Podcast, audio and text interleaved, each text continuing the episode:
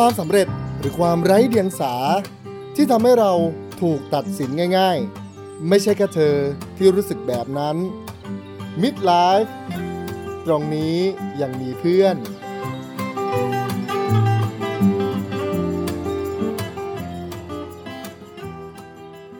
สวัสดีกัลยาณมิตรทุกคนค่ะตอนนี้คุณอยู่กับเวิร์ลวิรดาแซ่ลิมใน Midlife Podcast พื้นที่ปลอดภัยที่เราชวนกันมานั่งปรับทุกข์แชร์สุขประคับประคองกันในวันเทาๆนะคะในวันที่เราอาจจะเป็นคนที่กดดันตัวเองมากที่สุดช่วง2 ปีที่ผ่านมานี้เวิร์ลแชร์เรื่องราวเทาๆของตัวเองใน Facebook มากขึ้นค่ะทั้งเรื่องของบาดแผลในใจจากวัยเด็กที่โตมาในครอบครัวที่มีความรุนแรงความเจ็บปวดจากการที่แม่ตัดสินใจไปมีครอบครัวใหม่นะคะแชร์แม้กระทั่งเรื่องที่เราทำร้ายตัวเองด้วยจนวันหนึ่งเนี่ยเพื่อนที่รักคนนึงค่ะก็ส่งไลน์มาบอกว่ามึงเก่งมึงอย่าเป็นซึมเศร้ากูเสียดายแทนเก่งเป็นคำที่โวได้ยินมาตลอดจากคนรอบตัวค่ะมันอาจจะเริ่มมาจากการได้เป็นหัวหน้าห้องตอนอนุบาลสอบได้ที่1ติดกันมาหลายเทอมหลายปีจนถึงป.6เป็นตัวแทนของโรงเรียนไปแข่งขันในงานวิชาการอะไรที่ต้องใช้ความกล้าหาญความกล้าแสดงออกประกวดผู้สุนทรพจน์ประกวดเล่านิทานประกอบลีลาครูก็มักจะมองว่าวิรดานี่แหละที่ทำได้พอถึงช่วงมัธยมก็สอบเข้าโรงเรียนดังของจังหวัดได้เรียนม.ต้นแม้เกรดจะไม่ดีเท่ามาตรฐานเดิมนะคะเพราะว่าอยู่ในโครงการพิเศษที่เต็มไปด้วยตัวเทพๆนะคะแต่ว่าคนรอบข้างเนี่ยก็ยังชื่นชมเราเพราะว่ามีโอกาสได้เขียนหนังสือที่วางขายทั่วประเทศตั้งแต่อายุ14ปีเรียนม.ปลายเป็นเด็กสายวิทย์อยู่ห้องคิงห้องควีนเป็นประธานชมรมจิตอาสาที่โรงเรียน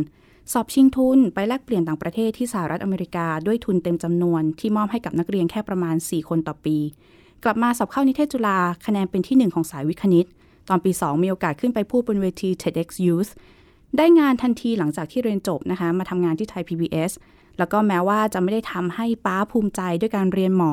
แต่ก็พอมีโอกาสช่วงเล็กๆได้ออกจอทีวีกับเขาบ้างที่บ้านก็ให้อภัยทำงานไม่นานนะคะก็สอบชิงทุนเต็มจำนวนของสหภาพยุโรปไปเรียนปอโทที่เดนมาร์กแล้วก็เนเธอร์แลนด์ถ้าไม่นับว่าในความเป็นจริงเนี่ยก็มีเงินเก็บไม่มากแล้วก็ยังไม่มีเงินมากพอที่จะส่งเสียพ่อแม่ได้ตามที่สังคมคาดหวังฟังดูแล้วชีวิตโบก็ค่อนข้างตรงตามคำนิยามของเด็กเก่งหรือว่าเด็กเรียนเก่งที่เขาว่ากันใช่ไหมคะภาพของโวที่เพื่อนๆแล้วก็คนรอบตัวจำได้เนี่ยก็คงเป็นแบบนี้นะคะย้อนกลับไปที่เพื่อนส่งข้อความมาบอกโวด้วยความห่วงใยว่าเก่งแบบเราเนี่ยอย่าปล่อยให้ตัวเองซึมเศร้ามันน่าเสียดายโวคิดว่าจริงๆมันน่าสนใจมากว่าความเก่งตามนิยามที่คนไทยเราเข้าใจกันเนี่ยหลายคนเข้าใจว่ามันควรวางอยู่บนที่ทางที่ตรงกันข้ามกับความเศร้าแล้วก็ความยากลำบากทางจิตใจโวเองก็เคยเป็น1คนนะคะที่คิดแบบนั้นเหมือนกันจนในวันที่เราโตเป็นผู้ใหญ่เนี่ยเราตกใจกับการที่เห็นตัวเองเนี่ยจมดิ่งลงไปในความมืดในวันที่ความเป็นเด็กเก่งในระบบการศึกษาแบบไทยๆที่ใครเขาชมกันมันไม่ได้ช่วยอะไรเราแถมยังซ้ำเติมตัวเองด้วยซ้ำว่าเราได้เปลี่ยนจากการเป็นเด็กเก่งมาเป็นผู้ใหญ่ห่วยได้ยังไง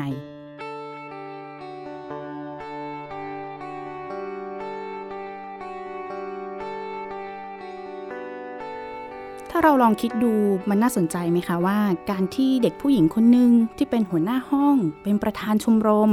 กล้าพูดกล้าแสดงออกหน้าชั้นเรียนแต่กลับบ้านไปแทบจะไม่กล้าปริปากแสดงความคิดเห็นกับพ่อตัวเองเลยป้าโวเป็นคนไม่ชมลูกค่ะจะเขียนหนังสือวางขายทั่วประเทศได้ที่1กี่เทอมกี่ปีทำอะไรทั้งหมดที่ใครว่าดีว่าเก่งตามที่เล่าให้ฟังมาเนี่ยก็น้อยครั้งมากที่ป้าจะชมตอนย้ายโรงเรียนตอนป.4ป้ายังแอบท้าทายเราด้วยว่าที่ให้เราย้ายมาโรงเรียนที่ใหญ่กว่าก็เพราะป้าอยากรู้ว่าเก่งจริงหรือเปล่าจะยังได้ที่1เหมือนเดิมอยู่ไหมซึ่งพอได้ที่1เหมือนเดิมป้าก็ไม่ได้เอ่ยปากชมอะไรแต่เรารู้ว่าอย่างน้อยที่สุดป้าจะไม่ด่าไม่ว่าไม่ลงโทษถ้าเราตั้งใจเรียนตามที่ป้าต้องการยิ่งตอน9ขวบที่แม่ตัดสินใจทิ้งโวกับน้องไว้ให้อยู่กับป้านะคะการได้รับคำชื่นชมจากครูเวลาที่เราเรียนได้เกรดดีหรือว่าประกวดแข่งขันอะไรก็ชนะเนี่ยมันเป็นอะไรที่หล่อเลี้ยงหัวใจของเด็กที่ขาดความรักอะค่ะโวคิดว่าบาดแผลในใจที่มาจากครอบครัวมาทำให้โวหยิบจับเอาการศึกษามาเป็นทางออกให้กับตัวเองนอกจากบาดแผลทางจิตใจในวัยเด็กนะคะโวก็เหมือนกับเพื่อนๆอีกหลายคนที่เราโตมาในยุคที่พ่อแม่ทำงานหาเงินส่งเสียให้พวกเราเรียนสูงๆจะได้มีหน้าที่การงานที่ดี เป็นหมอรับราชการตามค่านิยมบ้านเราใช่ไหมคะเราโตมากับพ่อแม่ที่เห็นความเป็นไปในยุค ของพวกเขาว่าการศึกษาเท่านั้นคือใบเบิกทางสู่การมีคุณภาพชีวิตที่ดีมีการมีงานที่มั่นคงโดยเฉพาะเด็กอย่างเราที่บ้านไม่ได้มีเงินมากพอที่จะเรียกตัวเองว่าเป็นชนชั้นกลางซะด้วยซ้ำนะคะสมัยประถมเนี่ยครูทุกคนจะรู้จักเวอร์ว่าเป็นลูกช่างซ่อมนาฬิกาค่ะป้าเวอร์เนี่ยเปิดร้านขายแล้วก็ซ่อมนาฬิกาอยู่ในซอกหลืบเล็กๆใกล้ตลาดนะคะเวลาครูคนไหนนาฬิกาเสียเนี่ยก็จะเอามาฝากเวอร์ให้เอาไปให้ป้าซ่อมสิ่งที่บ้านเวอร์พอจะอวดโอ้ได้บ้างนะคะคือทุกครั้งที่มีการเปิดเทอมใหม่ถ้าห้องเรียนที่เรียนอยู่เนี่ยไม่มีนาฬิกาแขวนไว้บนกระดานป้าก็จะเอานาฬิกาจากที่ร้านเนี่ยมาให้ก็เป็นความภาคภูมิใจของลูกช่างซ่อมนาฬิกาแบบเรานะคะแต่ทั้งนี้ทั้งนั้นเนี่ย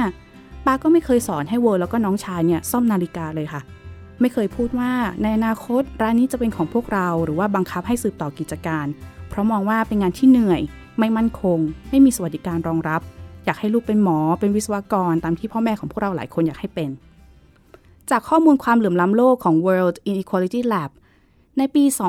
2534 ที่เวิลด์เกิดกลุ่มคนรวยที่สุด 10% มีรายได้รวมคิดเป็น 58% นะคะในขณะที่กลุ่มคนจนที่สุด 50% ของประเทศมีรายได้รวมกันเพียงแค่ 9.2% เท่านั้นใครที่เกิดในช่วงเวลาเดียวกันเราโตมากับความเหลื่อมล้ำทางรายได้ที่สูงมากอยู่นานหลายปีพร้อมๆกับคำพูดของพ่อแม่ที่คอยบอกให้ตั้งใจเรียนจะได้มีงานมีเงินโดยเฉพาะเด็กที่บ้านไม่มีเงินอย่างเราหลายคนมันมีไม่กี่ทางนะคะที่จะทำให้เราได้มีคุณภาพชีวิตที่ดีกว่าพ่อแม่ในยุคที่พวกเราโตกันมาถ้าจำกันได้นะคะส่วนใหญ่การจะได้ทุนการศึกษาหรือว่าการไปเรียนต่อต่างประเทศเนี่ยนอกจากจะต้องเรียนเก่งมากๆได้เกรดดีสุดๆแล้วเราต้องจนด้วยนะคะบางทุนเนี่ยแทบจะแข่งกันจนด้วยซ้ำอย่างตอนที่โวสอบชิงทุนไปแลกเปลี่ยนที่สหรัฐอเมริกาโวรู้เลยว่ายังไงชาติเนี้ยเราก็จะไม่มีวันได้ไปแน่นอนถ้าเกิดว่าเรารอของเงินจากที่บ้านเพราะว่าบ้านเราไม่มีเงินนะคะนอกจากจะต้องผ่านด่านเหมือนเด็กคนอื่นๆที่มีเงินจ่ายหลักแสนไปเองแล้วเราต้องผ่านขั้นตอนการถูกตรวจบ้านเพื่อดูว่าเราขาดแคลนทุนทรัพย์จริงๆหรือเปล่าซึ่งชื่อทุนเนี่ยโวจำได้แม่นเลยว่ามันก็ชื่อตามนั้นเลยก็คือทุนเรียนดีแต่ขาดแคลนทุนทรัพย์เจ้าหน้าที่โครงการเคยเล่าให้ฟังด้วยว่าในบางปีเนี่ยทุกคนเรียนเก่งเรียนดีพอๆกันหมดเลยเขาก็เลยต้องให้คนที่จนที่สุดไปนะคะ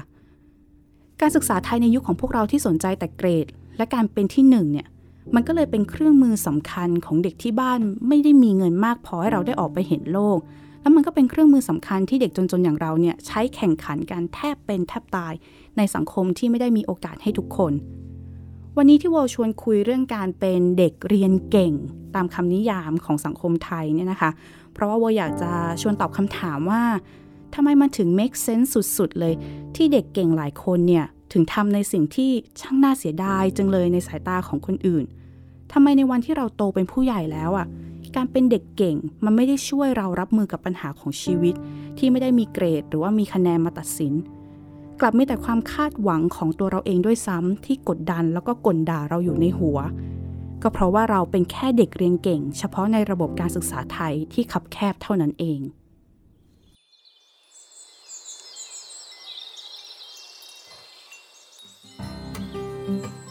กัลยาณมิตรวันนี้คือน้องรุ้งขจารินยศดำนะคะซึ่งเราสองคนเนี่ยรู้จักกันมาตั้งแต่ตอนยังเด็กเนาะแล้วก็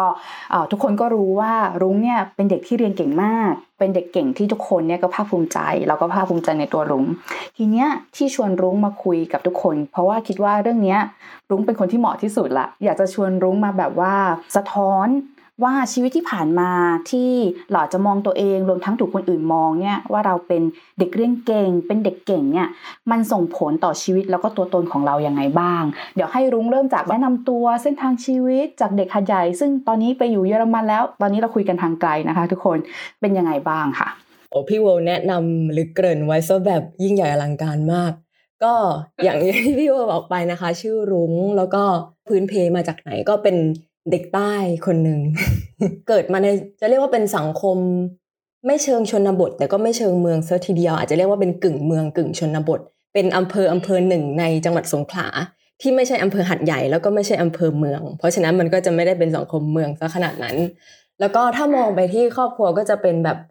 ครอบครัวชนชั้นกลางพ พ่อแม่เกษียณแล้วตอนนี้แต่ว่าตอนเด็กๆเขาก็เป็นรับราชการแล้วก็เป็นพนักงานรัฐวิสาหกิจเข้าเรียนมหาวิทยาลัยก็ย้ายมาอยู่กรุงเทพมาเรียนอักษรศาสตร์ที่จุฬาค่ะตอนนี้ก็ทำงานก็คืออย่างที่พี่โอแนะนำไปว่าย้ายมาอยู่ที่เบอร์ลินนะคะที่เยอรมนีก็คือมันได้จัดตั้งสตาร์ทอัพขึ้นมาแล้วตอนนี้ก็บริหารตัวสตาร์ทอัพอันนี้อยู่ที่นี่ค่ะการที่เราอยู่ก็แบบกลายมาเป็นเด็กเรียนเก่งอ่ะถ้าย้อนกลับไปอ่ะมันเริ่มต้นได้ยังไงก็อาจจะต้องถามก่อนว่าไอ้คำว่าเด็กเรียนเก่งเรานิยามมันว่าอะไรเนาะนึกสภาพแบบว่าโรงเรียนไม่รู้ทุกวันนี้เขายังทำกันอยู่ไหมนะแต่เหมือนมีคนเคยพยายามจะต่อต้านที่แบบขึ้นป้ายใหญ่ๆเรียนดีซึ่งปกติเรียนดีมันมาพร้อมกับมันมีความเซนส์ของความประพฤติดีด้วยนะคือรู้ว่าในนิยามแบบโรงเรียนไทยนะการศึกษาไทยเด็กเก่งอะไรเงี้ยก็น่าจะหมายถึงแบบทำคะแนนหรือเกรดในโรงเรียนได้ดีแล้วก็ได้คะแนนท็อปหรืออะไรอย่างนี้แล้วก็เป็นไปตามรูปแบบที่สังคมคาดหวังว่าต้องไปเรียนต่อในระดับนั้นระดับนี้นู่นที่นี่อะไรอย่างนี้ถามว่าเริ่มต้นยังไงตั้งแต่จำความได้อ่ะก็ชอบไปโรงเรียนแล้วก็ทำได้ดีในโรงเรียนแล้วเหมือนจะมีพัฒนาการด้านการอ่านการเขียนการพูดอะไรที่อาจจะไปไวกว่าเพื่อนในวัยเดียวกันสิ่งเหล่านี้เราไม่ได้รู้ตัวด้วยซ้ำตอนเด็กๆแต่ถ้าถามว่าปัจจัยอะไรที่มันทำให้เป็นอย่างนี้หลักๆลุงคิดว่าน่าจะมาจากการเลี้ยงดูของครอบครัวแหละโดยเฉพาะแม่แล้วด้วยความที่แม่เป็นครูก็จะเป็นลูกครูคนหนึ่งที่บ้านก็จะมีเด็กมีนักเรียนมาเรียนแม่ก็จะสอนที่บ้านหรือแบบเรายังไม่โตพอที่จะไปโรงเรียนหรือว่าโตพอแล้วแต่โรงเรียนเรายังไม่เปิดแต่โรงเรียนมัธยมเปิดแล้วคือแม่สอนมัธยมแต่เรายังเป็นเด็กประถมปู่ย่าตายายก็ไม่ได้มานั่งเลี้ยงเราแล้วเราก็ไม่ได้ไปมีที่ให้ไปฝากเพราะฉะนั้นตัวเลือกเดียวเราก็ต้องติดตามพ่อแม่ไปที่ทำงานที่เราต้องไปก็คือไปโรงเรียนแม่เพราะฉะนั้นเราก็จะโตมาในสภาพที่เหมือนมันมีการเรียนการสอนอยู่ตลอดเวลาด้วยอาชีพของแม่เราโดยธรรมชาติเราชอบเรียนหนังสือเรารู้สึกนี่คือแพชชั่นรู้สึกเอนจอยแต่เราก็ไม่ได้ว่าเรียนอย่างเดียวนะตอนเด็กๆเราก็จำได้ว่าเราแบบเล่นกีฬาเราเล่นดนตรีเราเป็นเด็กนาฏศิลป์ด้วยก็คือมีไปเรียนรำคือแม่ส่งไปเรียนรำตอนเด็กๆเสาร์อาทิตย์ไม่ได้แบบไม่มีส่งไปเรียนพิเศษวิชาการอะไรไม่มีเลยคือแบบได้ทำหลายๆอย่างพอช่วงประถมมันก็มีอย่างหนึ่งเกิดขึ้นมามันเริ่มเข้าสู่วัยที่เราเริ่มรับรู้ถึงคำพูดหรือว่ามุมมองที่คนอื่นมีต่อเราในด้านรูปลักษณ์อย่างเราเป็นเด็กใต้คนหนึ่งที่ก็จะผิวค้ำๆตามสภาพแวดล้อมอ่ะแล้วก็จะผมหยิกก็คือตัวดำผมหยิกอ่ะเนี่ยเพื่อนก็จะเรียกอย่างนี้เลยแบบไอ้ดำอะไรอย่างเงี้ยหรือแบบเหมือนผู้ใหญ่อย่างเงี้ยเขาก็จะคอมเมนต์ประมาณว่าแบบโอ้แม่สวยทำไมลูกไม่ได้สักครึ่งนึงเลยอะไรอย่างเงี้ยที่โรงเรียนอย่างเงี้ยเราก็จะมีเป็นนางรำเนาะตอนเด็กๆก็แบบนาฏศิลป์อะไรเงี้ยแล้วเราก็บังเอิญเป็นเด็กรำสวยเหมือนทำได้ดีอาจจะด้วยความที่เราเป็นเด็กเรียนมั้งแล้วเราจำท่าเก่งครูก็จะชอบเลือกให้เรามายืนแถวข้างหน้าตรงกลางเพื่อที่จะได้เป็นแบบให้เพื่อนดูได้เวลาใครลืมท่าทีนี้จำได้ว่ามีอยู่ครั้งหนึ่งเรากำลังซ้อมรำอยู่บนเวทีกับเพื่อนหลายๆคนมีครูคนหนึ่งที่ไม่ได้เป็นคนซ้อมเราโดยตรงเขาก็เดินเข้ามาแล้วเขาก็แบบเขาเหมือนชี้มาที่เราแล้วบอกว่าเฮ้ยทำไมให้คนนี้มายืนตรงกลางทำไมไม่ให้แล้วเขาก็ชี้ไปอีกคนหนึ่งที่อยู่ข้างหลังที่หน้าตาตรงถูกต้องตามมาตรฐานหรือค่านิยมความงามของสังคมไทยอ่ะเขาทำไมไม่ให้คนนั้นมายืนตรงกลางมาอยู่นำหน้าแถวนี้สวยกว่าตั้งเยอะเนี่ยมันจะมีเหตุการณ์อะไรพวกนี้ที่เรารู้สึกบอกไม่ถูกว่าแบบเฮ้ยเราไม่สวยเราไม่ควรจะได้รับสิ่งนี้อย่างเช่นการได้ยืนลำอยู่ตรงกลางมันก็เลยเหมือนกลายเป็นสิ่งหนึ่งในใจที่แบบมันสิ่งนี้มันไม่ใช่สำหรับเรามันก็เลยกลายเป็นว่าอะไรที่มันต้องใช้ความสวยงามใช้หน้าตามันไม่ใช่ที่ทางสำหรับเราอะเราเป็นสิ่งนั้นไม่ได้มันก็เลยกลายเป็นว่าพอมันเจออะไรอย่างนี้หลายๆครั้งมันก็เลยเหมือนตอกย้ำว่าแบบถ้าอย่างนั้นสิ่งที่เราทำได้แล้วควรจะทำแล้วควรโฟกัสอะก็คือการเรียนให้เก่งซึ่งที่ลุงเล่ามาไอ้จุดที่เด็กประถมคนนั้นแล้วก็หลายๆคนน่ะในช่วงวัยประถมที่เราทุกคนเผชิญน่ะที่เราต้องการเนี่ยมันใช่ความรู้สึกว่าได้รับการยอมรับไหมใช่สุดท้ายมันคือการที่เราอยากจะได้รับการยอมรับจากคนรอบข้างอยากมีตัวตนซึ่งจริงๆมันก็เป็นเรื่องปกติเพียงแต่ว่าเราอยู่ในสังคมที่ไม่ได้เปิดโอกาสให้เราสามารถได้รู้สึกแบบนั้นในทุกๆทางเนี่ยเหมือนเจเนอเรชันเราอย่างเงี้ย หลายคนแน่นอนเลยโตมาแบบเราแบบน้องลุงก็คือพ่อแม่เป็นห่วงแล้วก็คือในบริบทของพ่อแม่เราก็เข้าใจนะว่าการศึกษาก็เป็นทางเดียวที่จะเปลี่ยนสถานะทางสังคมเขาก็เลี้ยงเราในแบบนั้นด้วยการส่งเสียให้เรียนซึ่งเราก็จะโตมาได้ยินคำพูดว่าพ่อแม่ขายที่นาส่งลูกไปเรียนอันเนี้ยเราก็รับรู้มาอยู่ในใจแล้วเราก็รู้สึกว่าสิ่งเนี้ยก็ต้องเป็นสิ่งที่เราต้องทำให้ดีเพราะเราก็ไม่อยากจะลำบากเราก็อยากจะมีชีวิตในแบบที่เราอยากจะมีบวกกับพอเรามาเรียนในหัดใหญ่สมมตินะเราก็จะเห็นแล้วแบบเด็กที่บ้านไม่ค่อยมีเท่าไหร่หรือเด็กที่บ้านมีมากๆเราก็จะเห็นสภาพสังคมอ่ะพี่เวอร์ว่าแบบมันมีความแตกต่างเหลือเกินในคุณภาพชีวิตในสิ่งที่มีในสิ่งที่ใช้มันก็เลยทำให้เราเป็นตัวขับเคลื่อนว่าแบบงั้นเราต้องเรียนให้ดีเราต้องเรียนให้เก่งเพราะว่าเราก็จะได้มีงานทำที่ดีมีเงินมาดูแลตัวเองครอบครัวจะได้ไม่ต้องลำบากแล้วเหมือนมันเป็นคล้ายๆกับเป็นใบเบิกทางอย่างเดียวเลยเหมือนสำหรับคนอย่างเราที่ไม่ได้มีต้นทุนหรือ privilege อื่นๆไม่ว่าจะเป็นด้านเศรษฐกิจหรือด้านหน้าตาคือเราจะไปขายความงามก็ไม่ได้เราจะเอาเงินถุงเงินถังที่บ้านก็ไม่ได้เพราะฉะนั้นการศึกษาคือทางเดียวที่จะทำให้เราตอบสนองความต้องการหรือเข้าถึงโอกาสที่เราอยากจะได้ในชีวิตอ่ะเราก็ต้องเอาตัวรอดอ่ะเนาะใช่ไหมในระบบที่มีให้เราได้แค่ทางเดียวอะไรเงี้ยแต่ถ้าเกิดว่าเราจินตนาการถึงสังคมที่แต่ละคนสามารถทำตามความฝันได้ทำในสิ่งที่อยากทำผ่านวิธีที่หลากหลายอย่างเงี้ยเปิดความเป็นไปได้ของความเป็นเราอ่ะที่ผ่านมาน้องลุงคิดว่าแบบเราสูญเสียอะไรไปบ้างถ้าเราจินตนาการถึงสังคมที่จริงๆมันควรจะมีหลากหลายมากกว่านี้เหมือนเราใช้ชีวิตมาแบบมีแบบแผน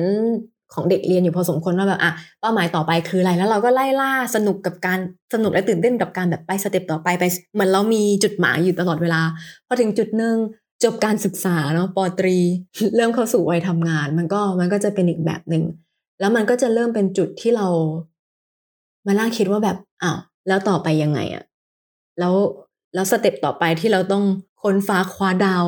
ดวงต่อไปที่เราจะต้องไปถึงมันอยู่ตรงไหนมันก็เลยมีช่วงนึงที่ลอสมันเลยทำให้เราตกตะกอนอะว่าแบบเฮ้ยรูปแบบหรือระบบการศึกษาที่เราเรียนมานี่มันส่งเสริมมันหล่อหลอมให้เราเป็นเด็กเรียนจริงๆนะจนพอมาถึงจุดนึงเราต้องมาตอบคำถามว่าเราอยากจะเป็นอะไรเราอยากจะทำอะไรในชีวิตจริงๆอะมันกลายเป็นคำถามที่ยากมากๆเลยเหมือนในช่วงตลอดเวลาการเรียนในระบบการศึกษาเราไม่ได้คิดถึงสิ่งนี้ขนาดนั้นเราไม่ได้มานั่งใคร่ครวญหรือตอบคำถามนี้กับตัวเองเลยแล้วมันเหมือนกับว่าไอแรงกายแรงใจทั้งหมดที่เราให้มาตลอดแบบ10เกือบ20ปีแต่เป็นเพราะว่าระบบการศึกษาและระบบแบบการเรียนรู้ของสังคมไทยมันคับแคบอ่ะเราเลยแบบใส่เข้าไปในแค่ความคับแคบอันนั้นอ่ะเชื่อว่าเด็กเก่งหลายคนที่แบบว่าแบบตระหนักได้สิ่งเนี้ยก็จะมีจังหวะที่แบบว่าต้องนั่งนิ่งๆกับตัวเองเหมือนกันเนาะใช่เหมือนนั่งไว้อะไรให้ตัวเองคือถามว่าเราเห็นผลของการลงทุนลงแรงของการตั้งใจเรียนการเรียนเก่งของเราไหมอ่ะเราเห็นนะมันให้ผลลัพธ์ในการที่เราได้เข้าถึงโอกาสหลายๆอย่างที่หลายๆคนไม่ได้รับมันพาเราออกไปเห็นโลกมันตอบสนองความอยากรู้อยากเห็นเราในแบบที่เราคาดหวังในระดับนึงจะบอกว่ามันเป็น total failure ขนาดนั้นอ่ะมันก็ไม่ใช่แต่จุดที่เราต้องมานั่งคิดแล้วเราย้อนกลับไปแล้วเรา realize สิ่งนี้โหเรารู้ว่าเราต้องทำอะไรแล้วเรียนรู้ที่จะเอาตัวรอดแล้วก็ master สิ่งนี้มาทั้งชีวิตแล้วกลายเป็นเด็กเรียนเก่งจริงๆเพราะเราประสบความสำเร็จในระบบการศึกษาแบบนี้ระบบที่มันไม่ควรจะเป็นอ่ะพี่เวอร์เนาะมันก็รู้สึกแบบว่าควรจะภูมิใจในตัวเองดีไหม เหมือนเราทำจนเป็นนิสัยจนมันกลายเป็นตัวตนเ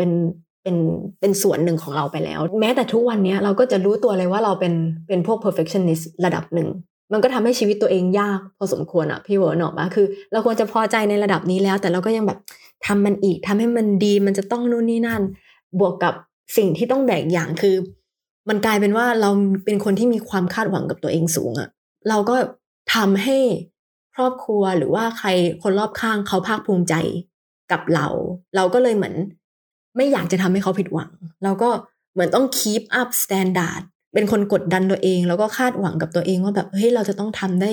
ด้ดีในระดับนั้นและระดับนี้แล้วในขณะเดียวกันเราก็จะรู้สึกไปว่าคนรอบข้างหรือว่าสังคมอ่ะก็จะชินกับสิ่งนี้เหมือนเขารู้จักเราเป็นแบบนี้แล้วเขาก็จะมีความคาดหวัง ไปโดยปริยายว่าเราจะต้องเก่งเราจะต้องทำได้จะได้ยินคำนี้บ่อยมากโตมาว่าแบบจากเพื่อนหรืออะไรเงี้ยแกทำได้อยู่แล้วเขาชินกับมุมที่เรา manage ได้เราเก่งเราทำได้เรา excellent แล้วเขาก็เลยไม่ได้รู้สึกว่าต้องมานั่งเป็นห่วงมานั่งถามไถ่มานั่งให้กำลังใจอะไรขนาดนั้นอะพี่เวิร์ดมันก็เลยบางครั้งเราก็อาจจะรู้สึกโดดเดี่ยวนิดนึงแต่มันก็เป็นการเรียนรู้ว่าเราก็ต้องเป็นคนที่ต้องเพราะเขาไม่ชินกับด้านนี้เรานำเสนอด้านนี้ให้เขาเห็นเยอะมั้งเราก็ต้องเป็นคนที่ reach out ไปหาหรือว่าขอความช่วยเหลือบ้างในบางครั้งซึ่งจริงอย่างที่เราคุยกันไปว่าความเป็นเด็กเก่งที่เราเป็นเนี่ยมันเป็นแค่ในระบบคือมันเวิร์คแค่ในระบบการศึกษาแบบไทยๆเท่านั้นที่เราโตมาถูกไหมฟังน้องลุงแล้วนึกถึงตัวเองว่าแบบการที่เรากลายเป็นแบบ perfectionist ต้องทำให้ดีหรืออะไรอย่างเงี้ยยิ่งพอชีวิตมันมากกว่าการเรียนอ่ะมันมีมิติอื่นๆพอโตมาเนี่ยอายุ30แล้วทุกอย่างในชีวิตมันไม่ได้มีที่แบบว่าออกมาเป็นคะแนนอ่ะว่าเนี่ยได้10เต็ม10นะเนี่ยได้9เต็ม10นะอ๋อนี่ได้6เต็ม10นะโอ้ต้องพยายามอีกนะเพื่อให้ได้เต็มอย่างเงี้ยมันก็จะยิ่งไม่รู้ว่าจุดที่ต้องหยุดอ่ะคือจุดไหนใช่เหมือนเราผูกติดความสำเร็จหรือคำนิยามว่าดีหรือไม่ดีกับการประเมินของคนอื่นเราทำได้ดีปุ๊บอ่ะเราได้คะแนนเท่านี้สมมตินะแต่ในความเป็นจริงหรือในการทำงานหรือในชีวิตโดยทั่วไปอ่ะความพยายามหรือความตั้งใจบางทีมันก็ไม่ได้แปลผลไปเป็นผลสำเร็จที่ดีเสมอไปมันมีอีกหลายๆอย่างที่ไม่ได้อยู่ในอำนาจหรือความควบคุมของตัวเราอ่ะถ้าเราย้อนกลับไปในรุ่นพ่อแม่เราอ่ะมันก็คงเป็นคำตอบที่ถูกต้องในยุคนั้นแหละว่าการศึกษาเป็นอย่างเดียวในการที่จะเปลี่ยนสถานะทางสังคมได้หรือการันตีการมีคุณภาพชีวิตที่ดีพอสมควรเพราะว่าไม่ใช่ทุกคนจะได้เรียนหนังสือแต่ทีนี้พอเรามองมาในยุคของเราอะกลายเป็นว่าทุกคนก็เรียนหนังสือกลายเป็นว่าการเรียนดีเรียนเก่งหรือว่าการเรียนหนังสือโดยทั่วไปเนี่ยมันอาจจะไม่ได้การันตีผลลัพธ์ในแบบเดียวกันแบบที่เป็นในยุคพ่อแม่เราหรือเปล่าเพราะเหมือนพ่อแม่เราอาจจะมาจากชนชั้นที่อาจจะยังไม่กลางสักทีเดียวแล้วเขาด้วยผ่านการศึกษาเขากลายมาเป็นชนชั้นกลางได้เนาะในขณะที่เราเนี่ยเกิดมาเจเนเรชันที่เราเป็นชนชั้นกลางแล้วตั้งแต่เกิดถ้าเรามองว่าเฮ้ยมันจะพาเราข้ามชนชั้นไปได้อีกอะจากกลางไปสูงเนี่ยมันเป็นบันไดที่แทบในความเป็นจริงแล้วมันแทบจะเป็นไปไม่ได้เลยอะพี่เวิร์ดมันต้องอาศัยอย่างอื่นอีกมากๆในการที่จะข้ามไปได้ที่นอกเหนือจากการศึกษาพอตอนนี้น้องลุงไปอยู่ในสังคมที่มันเป็น multicultural หรือเป็นแบบ international ที่โดยเฉพาะที่เยอรมันอย่างเงี้ยมีอะไรที่แบบว่าเราต้อง unlearn ไหมแบบความเป็นเราบางอย่างอันนี้มันไม่น่าจะใช้ได้ต้องปรับอะไรแบบเนี้ยเรื่องความเก่งตามนิยามการศึกษาไทยแล้วก็การประสบความสำเร็จตามรูปแบบการศึกษาไทยเช่นเรียนที่ไหนทำยังไงอะไรเงี้ยมันกลายมาเป็น identityสำคัญ identity หนึ่งของเราพอเราย้ายมาอยู่ประเทศอื่นอย่างเช่นที่นี่เขาไม่ได้แคร์สิ่งนี้กันนะคือไม่ใช่ไม่แคร์อย่างเดียวด้วยนะคือเขาไม่ได้รู้จักมันนะว่าแบบอ๋อเราจะมาบอกว่าเธอรู้ไหมเหมือนอาจจะมีผู้ใหญ่หลายๆคนที่ไทยที่ขนาดโตหรือทำงานมานานแล้วก็จะบอกฉันจบที่นี่มานะหรือฉันทำงานที่นี่นะแต่ที่นี่เขาไม่ได้แคร์ว่าแบบอยู่จะจบมหาลัยไหนหรืออะไรเพราะเหมือนอาจจะด้วยความที่นี่ความแตกต่างเชิงคุณภาพของแต่ละสถาบันการศึกษาจะมัธยมหรือว่ามหาวิทยาลัยมันไม่ได้ต่างกันมากมันไม่ได้มีความหมายเลยในเชิงสถานะทางสังคมอ่ะเรากลายเป็นคนคนหนึ่งที่อยู่ในสังคมนี้แล้วก็ต้องมานั่ง establish ตัวเองกันใหม่ว่าตัวตนของเรามันคืออะไรสิ่งนึงที่เรา handle อยู่พักใหญ่เลยคือทุกคนปกติอ่ะมันเหมือนทุกคนเท่ากันแล้วตอนแรกเราก็handle กับความเท่าๆกันนั้นไม่ค่อยได้เท่าไหร่เพราะเหมือนเราชินกับความไม่เท่าไหร่ที่ไทยอ่ะพี่ว่าเนาะว่ามันก็เลยเหมือนแบบโอเคมันเป็นอย่างนี้แล้วนั่นแหละอย่างที่ลุงบอกมันก็ต้องกลับมานั่งคิดว่าตัวตนของเราคืออะไรพอเราอยู่ที่นี่มาจู่ๆกลายเป็นคนที่ relax มากขึ้นในแง่ว่าเดิมอ่ะเราเติบโตมากับการคว้าเป้าหมายต่อไปตลอดเวลามีความแข่งขันในตัวเอง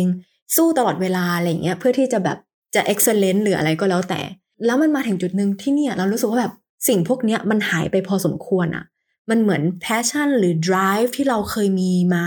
ตลอดชีวิตอ่ะมันเบาลงไปเลยอ่ะเราไม่ได้รู้สึกว่าเราต้องแบบต้องสุดต้องอะไรขนาดนั้นแล้วเราก็เลยมานั่งนึกว่าแบบ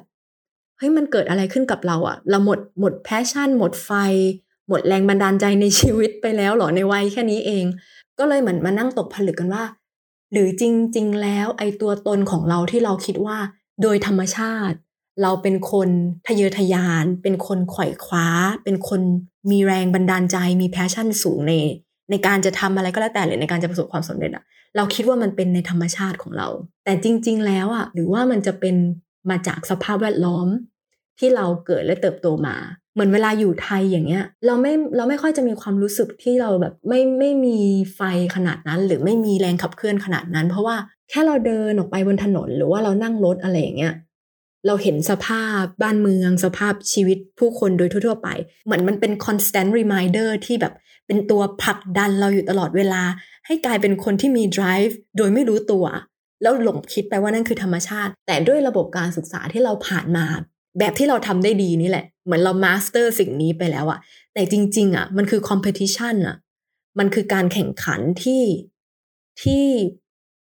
มุ่งจะหาหรือส่งเสริมคนที่โดดเด่นคนที่ outstanding เพราะว่าโอกาสมันเหมือนไม่ได้มีมากพอสำหรับทุกคนอะมันกลายเป็นว่าโดยปริยายทุกคนก็เลยแข่งขันอยู่ตลอดเวลาโดยที่เราไม่รู้ตัวนะตอนเราเรียนเราก็ไม่ได้รู้สึกว่าเรากำลังแข่งขันฟาดฟันกับใครแต่ว่าเหมือนเรารู้ว่าเราต้องทำให้ดีที่สุดด้วยตัวเราในแบบของเราเพื่อที่จะได้รับการยอมรับเพื่อที่จะได้รับคัดเลือกเพื่อที่จะได้บรรลุเป้าหมาย1 2 3 4ไปเรื่อยๆแต่กลายเป็นพอเรามาอยู่ที่นี่คือความแตกต่างระหว่างชนชั้นที่นี่มันไม่ได้มีขนาดนั้นคือมันก็ยังมีคนรวยคนจนแต่ช่องว่างมันไม่ได้ต่างกันมากเพราะฉะนั้นที่อยู่อาศัยหน้าตาก็จะคล้ายๆกันบ้านไม่ได้แตกต่างกันมากการเดินทางก็ขนส่งสาธารณะคล้ายๆกันที่ไปออกกำลังกายที่สาธารณะอะไรก็ใช้ร่วมกันมันเหมือนแบบไม่ได้มีความแตกต่างขนาดนั้นมันกลายเป็นว่าไอ้ constant reminder เนี้ยที่ทำให้เราต้องสู้มันหายไปคือตัวเรามันไม่ใช่แค่ตัวเราหรอกเนาะตัวเรามันก็ถูกหล่อหลอมมาจากโครงสร้างทางสังคมอะแต่ว่ามันมาแบบที่เราไม่รู้ตัวอะไรอย่างเงี้ยแล้วก็จริงๆฟังน้องลุงแล้วอะในมุมนึงนะคะที่เราไว้อาลัยให้กับตัวตนของเราที่มันแบบเอ้ยมันไม่เวิร์คอีกต่อไปในบริบทใหม่อะไรเงี้ยอีกมุมนึงก็เห็นนะว่าเอ้ยจริงๆเราก็ไม่ต้องเป็นแบบเดิมก็ได้นี่อ๋อจริงๆความเป็นเรามันก็กว้างขวางแล้วก็สามารถแบบว่าสร้างใหม่ได้อะซึ่งในมุมนี้พอคิดแล้วเนี่ยมันก็ฟังดูมีกำลังใจเนาะในวันที่เรารู้สึกแบบเอ๊ะยังไงต่อหรืออะไรอย่างเงี้ยสามารถแบบหยิบเอาไอ้พลังแพชชั่นนั้นน่ะที่เคยอยากแบบเป็นเด็ก excellent อะไรก็ตามแต่มาออกแบบข้อสอบของชีวิตตัวเองเนาะแล้วก็ให้คะแนนตัวเองใช่ๆแล้วแทนที่จะเป็นการแบบว่าทำข้อสอบวิชาการแบบที่จริงๆเราทำข้อสอบเก่งเนาะในการเป็นเด็กเรียนอ่ะเพราะฉะนั้นในการใช้ชีวิตประจำวันมันก็เหมือนมีแบบทดสอบหรือข้อสอบมาให้เราทำอยู่เรื่อยๆแหละโดยตัวพื้นฐานเราเองเราเชื่อว่าการศึกษามันควรจะเป็น learning เนาะมันคือการ discover การเรียนรู้จากตัวเองรู้จักสังคมรู้จักโลกรู้จักอะไรก็แล้วแต่ได้คิดได้ใคร่ครวญได้ทบทวนอะไรก็แล้วแต่เราก็อาจจะต้อง carry spirit นั้นมาด้วยเหมือนกันว่าถึงแม้มันจะไม่ใช่ในห้องเรียนไม่ใช่การสอบเข้าแต่ว่าในแต่ละวันเราก็ต้อง solve ปัญหาหรือว่าแก้หรืออะไรไปทุกวันด้วย spirit นั้นด้วย passion นั้นที่สุดท้ายแล้วมันก็เป็นทักษะหนึ่งที่เราติดตัวมานะที่มีอยู่เรากำลังอยู่ในยุคที่ผันผวนแปรปรวนค่ะทั้งโรคระบาดอย่างโควิด -19 สงครามระหว่างรัสเซียกับยูเครนไปจนถึงปัญหา climate change ที่โลกยังแก้ไขกันไม่ได้ถ้าใครมีโอกาสได้ศึกษานะคะเกี่ยวกับ lifelong learning รวมถึงสกิลที่เราควรจะมีในศตวรรษที่21เนี่ยเขาก็พูดถึงหลายๆทักษะนะคะไม่ว่าจะเป็นความรู้ทางด้านการเงินความรู้ด้านพลเมืองวัฒนธรรมการมีความคิดสร้างสรรค์คิดวิเคราะห์คิดเพื่อหาทางออกคิดริเริ่มอะไรใหม่ๆสงสัยซักถามมีความเป็นผู้นำในแบบที่ไม่ใช่การสอบได้ที่1ของห้องมีวิธีคิดที่ทำให้เราสามารถปรับตัวในสถานการณ์ต่างๆได้รวมถึงตระหนักแล้วก็เข้าใจถึงความเป็นไปของสังคมตัดภาพมาที่พวกเราเหล่า Gen Y หลังจากนั่งไว้อาลัยให้กับความเป็นเราซึ่งเป็นผลผลิตของระบบการศึกษาไทยแล้วนะคะโวเชื่อว่าในช่วงจังหวะใดจังหวะหนึ่งของชีวิตของพวกเรามันจะมี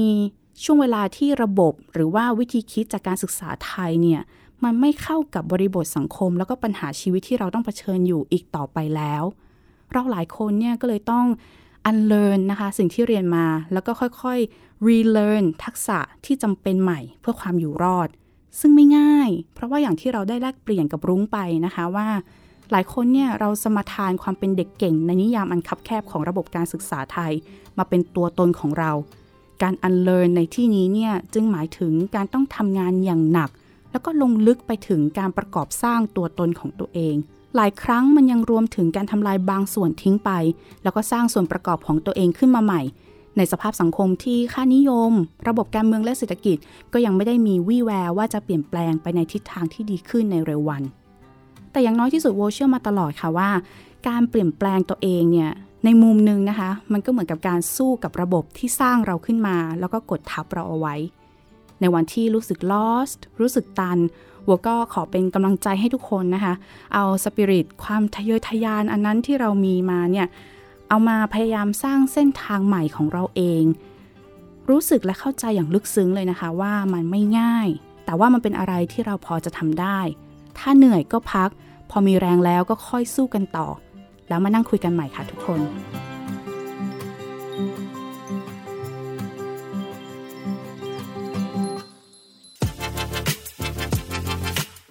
Thai PBS Podcast. View the world via The Voice.